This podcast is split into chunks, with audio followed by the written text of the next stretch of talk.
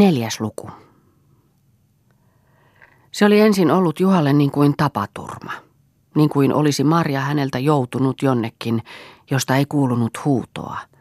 Josta se ei päässyt omin voimin enemmän kuin elukka suosta tai metsänpeitosta. Mutta kun hän istui venheessään ja souti ja souti, alkoi hänelle selvitä, mitä oikeastaan oli tapahtunut. Marjahan oli ryöstetty. Vieras mies oli hänet väkisin vienyt. Oli vienyt häneltä vaimon. Mutta vähän se Marjasta väkisin hyötyy. Ei tuntenut Marjaa, jos luuli hänestä kourin puristaen pehmeän tekevänsä. Ei lyömälläkään, ei väkivallalla millään. Oli anoppinsa aikoinaan parastaan pannut. Eihän mahtanut Marja mitään, kun roistorannalla yllätti, eikä vielä venheessäkään. Mutta Juha oli näkevinään, miten käy, kun ryöstäjä laskee maihin ja alkaa lähennellä.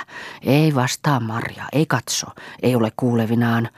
Se ahdistaa häntä, Marja puree, potkii. Se lyöpi häntä vimmoissaan. Ei suu Marjalla värähdä, vaikka kivusta silmä vettyykin. Pidä puoliasi, Marja, pidä puoliasi, avun saat, avun saat. Juha souti, nyökkäsi, Samaa tahtia myötätuulet, vastatuulet, selät, salmet. Hankavitsa kun kului poikki, pisti uuden sijaan. Kun tuli nälkä, ei pysähtynyt. Puri kannikkata soutaessaan, tuhdolla laski, siitä taas otti, murensi sitä vastaan, siihen takaisin laski, puraisi taas ja taas souti.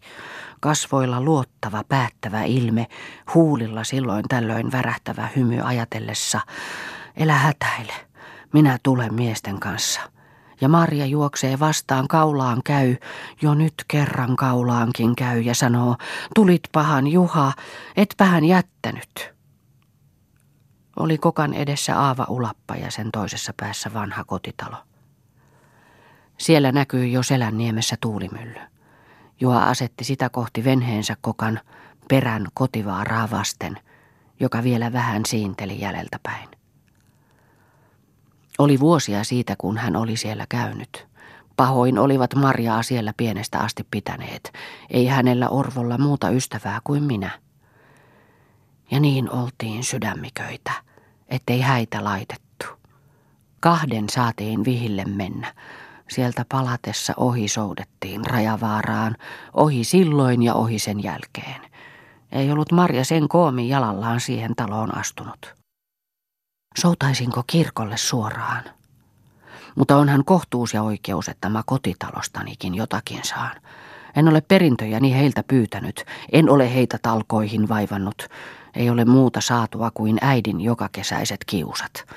Sen toki saanen vaatia, että veljet tässä hädässä avun antavat. Ensi kerran pyydän, mitä pyydän, enkä nytkään pyydä, jos eivät itsestään tahtoneet tarjota. Kuta lähemmäksi Juha vanhaa kotiaan tuli, sitä raskaammalta tuntui Airo. Käyn hän kuitenkin levähtämässä, näen hän mitä aikovat. Suuri ja vanha oli talo, jonka rannassa Juha pihaan koosi. Suuret nuottakodat, pitkä pirttirivi, monet aitat, isot, sileät, multaiset pellot. Hyvähän niiden on täällä. Hyvä olisi ollut täällä olla meidänkin Marjan kanssa, ja tilaa olisi ollut ja kaskimaita lähempänäkin, eikä olisi tarvinnut viedä nuorta naista erilleen muusta maailmasta erämaahan ikävöimään. Eikä silloin olisi tätäkään tapahtunut. Uuvuksissa ja mieli masentuneena astui Juha tupaan. Olivat illallisella pitkän pöydän ääressä, iso joukko miehiä ja naisia, oli omaa väkeä, oli vieraita. Söivät, maiskuttivat, siivosivat suustaan ruotia, isot koot eteensä kalakeitosta. Kun kuulivat tapauksen, herkäsivät hetkeksi syömästä, vaikenivat, mutta jatkoivat taas. Niin kuin, mikä se oli? Ei mikään. Söivät syötävänsä, nousivat sitten vähissä erin, sen mukaan kuin kukin oli saanut tarpeensa, pistivät lusikkansa seinän rakoon ja tulivat kättelemään. Ne on niitä Karjalla miesten tekosia semmoiset, sanoi vanhin veli röyhtäyttäen. Onhan ne niitä ennenkin tehneet, sanoi toinen. Onhan ne niitä ennenkin tehneet pahukset, virkkoi kolmas. Ja siinä alettiin turista, mitä oli ennen tapahtunut, sota-aikoina ja rauhankin aikana. Ne veivät niitä milloin akoikseen, milloin orjikseen. Sinne hupenivat, eivät sieltä monet päässeet, ja lienevätkö kaikki tahtoneetkaan. Vaan onhan niitä ollut semmoisiakin, jotka ovat sinne mielelläänkin jääneet. Olipas ovela, ei muuta kuin viskaa venheeseensä ja potkaisee venheen koskeen, niin tietää hän sen, ettei siitä mikä hyppää pois. Reestä saattaa hypätä ja siinä kimpuroida, mutta hyppääpäs venheestä kuohuvassa koskessa. Vaan mitä hän tuo menikään tuon jäljestä rantaan? Äitiä pakoon juoksi, kun se sitä heti tulennaltaan haukkui. Mitä hän tuo nyt siitä niin paheni, sanoi kenokaula veljen nainen pankon luota. Marja ei siedä haukkumista. Tarvitsisiko nyt olla niin ylpeä itsestään, vaikka vanhempi ihminen vähän neuvookin? Pääsi kai se nyt sen haukkumisista, sanoi Juha. Siitä jatkui turina ja tarina, ja tapausta tarkastettiin puolelta ja toiseltakin, mutta ei tapahtunut eikä näyttänyt tulevankaan tapahtumaan se, mitä Juha kuitenkin oli odottanut, että veljet syötyään kiireesti nousevat, vyöttäytyvät, ottavat pyssynsä ja kirveensä ja lähtevät heti yötä myöten ja kiiretetään sana toisiinkin taloihin. Et lähtenyt jälkeen, minkä minä heille yksin, jos olisin tavoittanutkin. Tiettypä se, ettei hän niille mitä yksin. Jo Juha kaikesta näki, ettei tule apua tästä talosta. Ei olla niinä miehinäkään levolle laittautaan. Ei voinut sen enempää. Nousi ja lähti. Minnekä sinä menet, kysyi vanhin veli. Kirkolle. Veli tuli jälkeen, saavutti hänet rantatiellä. Tätä asiaako varten sinä kirkolle menet? Enpähän minä muutenkaan tämmöisen asian aikana. Etpä et. Taisit ajatella, että meiltä olisi lähdetty. Olenko pyytänyt? Ethän ole. Mitäs sitä sitten puhut? Olisihan ollut autettava. Sitä varten kai kuitenkin tulit.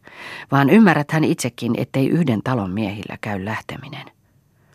Kun ei käy, niin ei käy.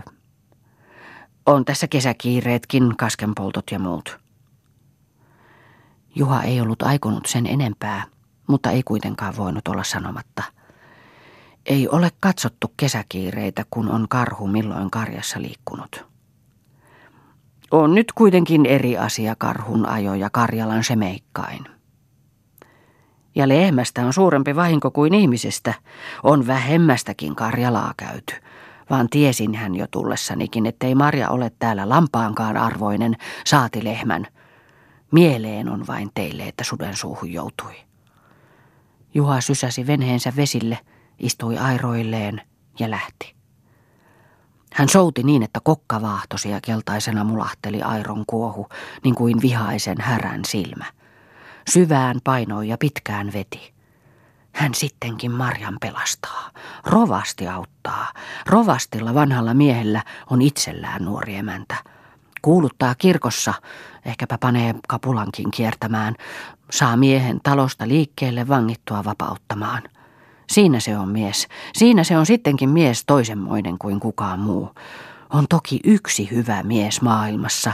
Se kun auttaakin, niin ei tässä enää muiden apuja tarvita. Se kun ukko polkaisee jalalla maahan, niin rientää miehiä hätään kuin tulipaloon. Oli aamupuoli yötä, kun Juha souti salmessa kahden suuren selän välissä. Hän nosti aironsa vedestä, lepäsi ja antoi virran viedä venhettä. Rovastilla on itsellään nuori emäntä. Otti sen samana vuonna kuin me Marjan kanssa yhteen mentiin. Elä välitä siitä, mitä ihmiset sanovat. Ota vain se, jota mielit. Elä katso köyhyyteensä. Nuoruus on parempi kuin rikkaus. Ja kun oli vihkinyt, tuli kättelemään. Onnea olkoon teille, sanoi Marjalle, ja onnea olkoon teille, sanoi minulle ja myhähteli. Muut nuoresta varoittivat. Elä ota lasta, rovasti toivotti onnea ja sen sen paremmin tiesi, koska oli itsekin nuoren ottanut. Tuossa niemessä oltiin yötä ensimmäistä yötä vihkimisen jälkeen. Niin kuin äitinsä vieressä nukkui tyttö, käsi kaulassani nuotion havuilla. Missä nyt lienee? Saattaa kyyhöttää puuhun sidottuna. Ei itke, mutta ajattelee, tulee apuun Juha, tulee apuun Juha, jahka joutuu. Minä tulen, minä tulen. Vanha rovasti meitä auttaa. Yön souti Juha. Aamun aurinko pisti silmään, veden kalvosta kimmeltäen, kun viimein pääsi pappilan rantaan. Pappilassa vielä nukuttiin. Hän istahti aitan rappusille. Päivän ja kahden yön soutamisesta raukeana Juha hetkeksi meni horroksiin. Kun siitä revähti ylös, lähti käyskelemään, ettei uudelleen nukkuisi. Tuli kirkolle, joka oli siinä lähellä. Se näytti lujalta ja tylyltä, ovet ja luukut kiinni, ikkunoissa kylmä ja välinpitämätön ilme kuin ventovieraalla vastaantulijalla. Ei mahda tulla apua täältäkään. Rovasti kyllä kutsuu miehet ympärilleen tähän sakasti rappujen eteen. Tältä Juhalta vei susi hänen ainoansa, eikö pitäisi lähteäksenne miehissä varasta takaa ajamaan. Eivät sano sanaakaan, katselevat vain kalsein silmin. Mitä minusta, kun eivät kerran omat veljetkään? Mitä ne Marjasta ja minusta? Moniko meidät tuntee? Mitä minä lähdinkään tänne? Mahdoin mennä sittenkin yksin. Ikkuna rasahti pappilassa ja lasi välähti auringossa. Rovasti oli noussut, avasi ovensa ja kutsui Juhan sisään. Ja kun oli kuullut hänen kertomuksensa, niin kiivastui vanhus. Pullistuivat silmänsä ja hän punastui paljasta päälakeaan myöten, edestakaisin astellessaan lyhyin askelin. Kyllä pitääkin olla katala. Toinen pelastaa hänet joutumasta rosvojen ryöstettäväksi, syöttää ja juottaa ja omassa aitassaan makuuttaa ja parhaana vieraana pitää ja tuo ystäväksi tekeytyy ja viepi parhaa mitä toisella on, hänen ainoansa, hänen nuoren vaimonsa, hänen kaikkein rakkaimpansa. Kyyneleet täyttivät tulemaan ja Juhan kasvoja repi, mutta samalla oli naurattamaan asti iloista kuulla, kun rovasti näin puhui. Oli se, oli se rakas vaikka olisi taloni ennen tyhjentänyt tai poroksi pannut. Eikö hänellä olisi ollut kotimaassaan heitä kuinka monta tahansa? Tulepas ja ryöstä. Väkisin vie toisen vaimon. Toisen vaimon, joko ne nyt rajan takaiset taas rupeavat liikkumaan niin kuin ennen vainovuosina. Eihän nyt enää kukaan voi olla varma, etteivät vie ketä hyvänsä, marjasta tai paimenesta. Täytyy kerrassaan kieltää meidänkin naisväki menemästä marjaan tai vesille lasten kanssa. Rovasti käveli edestakaisin näin päivitellen ja hätääntyi yhä enemmän. Kohta se sen sanoo, kohta lupaa apuaan antaa, koska jo omaansakin pelkää. Kohta se sen sanoo, ei tarvitse pyytääksenikään. Mutta rovasti vain jatkoi, kyllä se nyt oli sinulle surkea tapaus, Juha Parka. Rovasti mietti, katsoi Juhaan. Nyt se sen sanoo, vaan rovasti sanoikin, vai jospa se jo on päästänyt sen pois, sitten kun on. Kun mitä? Vavahti Juha. Rovasti väisti, sanoi toista kuin mitä oli aikonut. Kun, niin, kun Marja tekee tiukan. Olisi siinä tehtävä muidenkin tiukka, eikä vain Marjan. Ei rovasti vieläkään ymmärtänyt, sanoi vain, mitä Juha tarkoittaa. Silloin Juha melkein syöksi suustaan että pitääkö pitäjän miesten sallia, että ne täällä semmoisia tekevät. Tarkoittaako Juha, sota siitä on nostettava. Juha näki heti rovastin kasvoista, ettei siitä sen enempää tule. Eihän nyt sentään taidettanne voida sotaakaan semmoisesta. Eipä ei, eipä ei. Ei, hyvä mies, ei toki sotaa. Sitäkö varten tulit? Oli ensin olevinaan se höperö aatos, että jospa rovasti hyvinkin panee kapulan kiertämään, että miestalosta hätään, niin, niin kuin su, sudenkin ajossa. Juha koetti naurahtaa, mutta leuka värähti ja silmäkulmia repi. Ei hyvä mies, enhän minä saata, ei minun sovi mitenkään sitä. Olletikin, kun on käsky kuninkaalta, että pitää rajariitoja välttää, kun on rauha valtakuntien välillä. Niinpä niin. Sen tähden se ei käy. Ei mitenkään minun puolestani. Eipä ei. Vai ei? Vai ei tullut apua täältäkään? Sitten ei sitä tule muualtakaan. Juhan täytti sanomaton, hiukaiseva murhe, niin kuin olisi tahtonut tainnoksiin uovuttaa. Taisi käydä niin, ettei enää näe Marjaa elävin silmin. Niinkö pitikin käydä? Sen tähdenkö, että on pidettävä rauha valtakuntien välillä, milloinka niitä on ennen semmoisia kysytty, ja kysyikö Karjalan rosvo? Ajattelin, että olisi tämä yhteinen asia, koko pitäjän yhteinen. Kyllä, kyllä, mutta... Juha istui vielä siinä, vaikka olisi kai jo ollut lähdettävä. Ei puhuttu enää mitään. Rovasti keinui tuolissaan ja katseli ulos. Sitten pitänee minun lähteä sinne yksin, sanoi hän. Vaan jos sille tiellesi jäät, vaikka jäisinkin, mutta koettaa täytyy. Ei nyt sentään kannata panna henkeään hukkaa menemään. Jos sen saa marjaa takaisin, niin vaikka menköönkin. Onko niin rakas? Niin on rakas, rovasti. Hänen silmänsä paloi. Syvä sininen lauhkea silmänpohja paloi, hehkuen tuuheiden kulmien alla. Rovasti tietää sen, jos olisi itselleen niin käynyt. Rovasti heltyi. Kyllä minä sen, kyllähän. Ja olisinhan auttanut, Juha saa uskoa, että olisin auttanut, jos olisin voinut, mutta Juha ymmärtää, että esivallan käskyä vastaan ei voi asettua. Eipä ei. Juhalle tuli kiire pois. Liikutustaan pakoon, leukansa järinää salatakseen. Eipä ei, eipä ei. Hän uskoi sen, mitä rovasti oli sanonut. Ei hän toki mitenkä, kun oli kielto kuninkaalta. Oli kai, oli kai. Mitäpäs se olisi sitä muuten sanonut, jos ei olisi ollut. Juha istui taas venheessään kokkakotia kohti, kirkko ja pappila perän takana. Sattuihan kuitenkin somasti, että esivallan kieltojen piti osua juuri, kun veivät minulta Marjan. Ei noista ole ennen kuultu. Ei näkynyt enää pappilaa. Kirkko oli jäänyt metsän taa. Kova vastatuuli puhalsi salmen suuhun suurelta selältä. Tullot natisi, venheen kokka lotisi laineelta toiselle. Turha vaiva, turha retki, ajan hukka. Ei se ole sitä. Ei ole semmoisia käskyjä ja kieltoja. Eivät välitä, vaikka eivät kehtaa sitä sanoa. Mitä me marjasta, ilkkuvat mielessään, että niin kävi.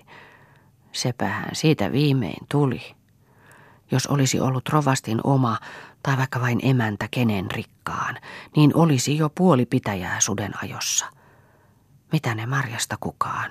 Toisheimoisesta mustaverisestä, jos olisi jonkun toisen eikä Rajakorven Juhan, vääräsäären Jörön, joka ei osaa mielitellä eikä kielitellä – vaan minä en tarvitse heidän apujaan.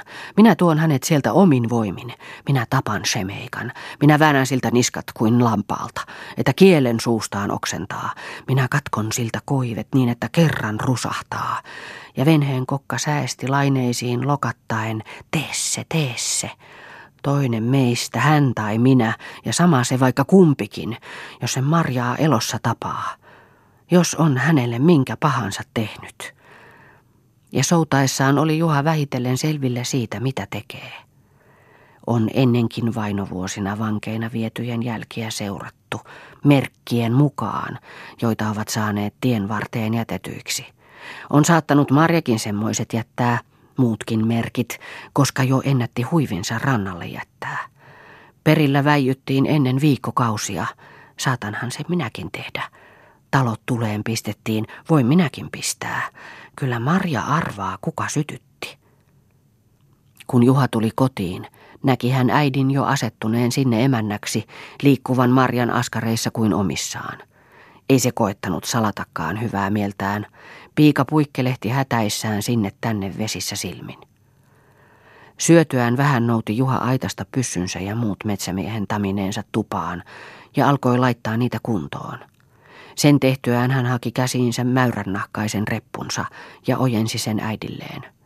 Täytä tuo, niin paljon kuin mahtuu, poronkieltä ja talkkunajauhoja. Lähdetkö metsälle? En. Ajattelin, kun noin varustelit. Kun äiti oli tuonut täyteen repun, sanoi Juha.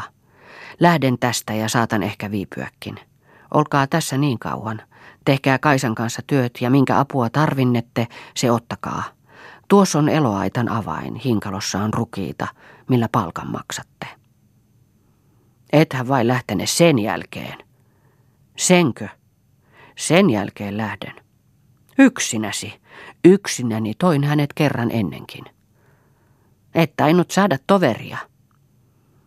Juha oli jo ripustanut repun olalleen ja tarttunut pyssyynsä, ja oli jo ovella menossa, kun äiti huusi hänen jälkeensä.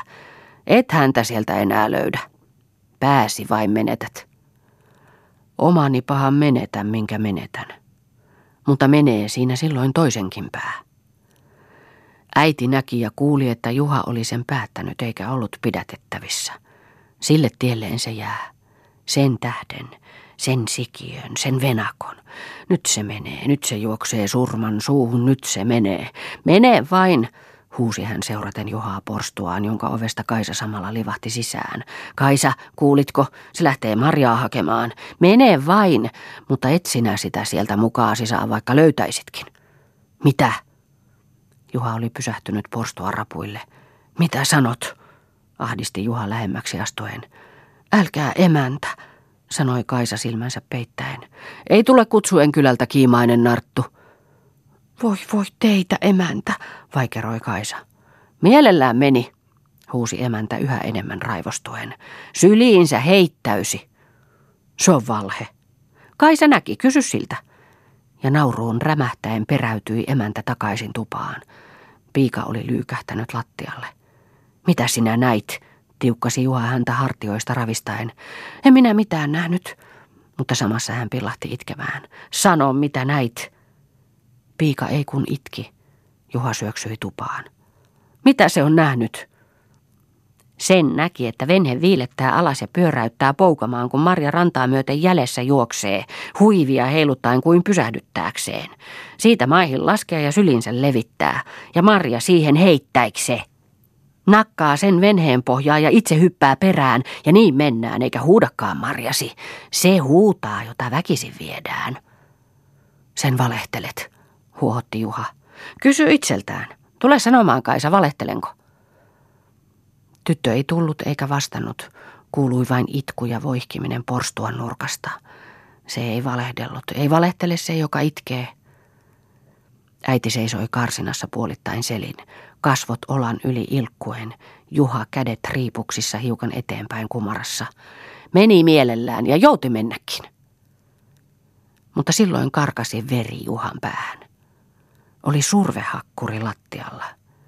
Hän tempasi sen sarvesta kuin tuopin, pyöräytti päänsä ympäri ja iski äitinsä eteen niin, että siltapalkki murtui. Sen valehtelet.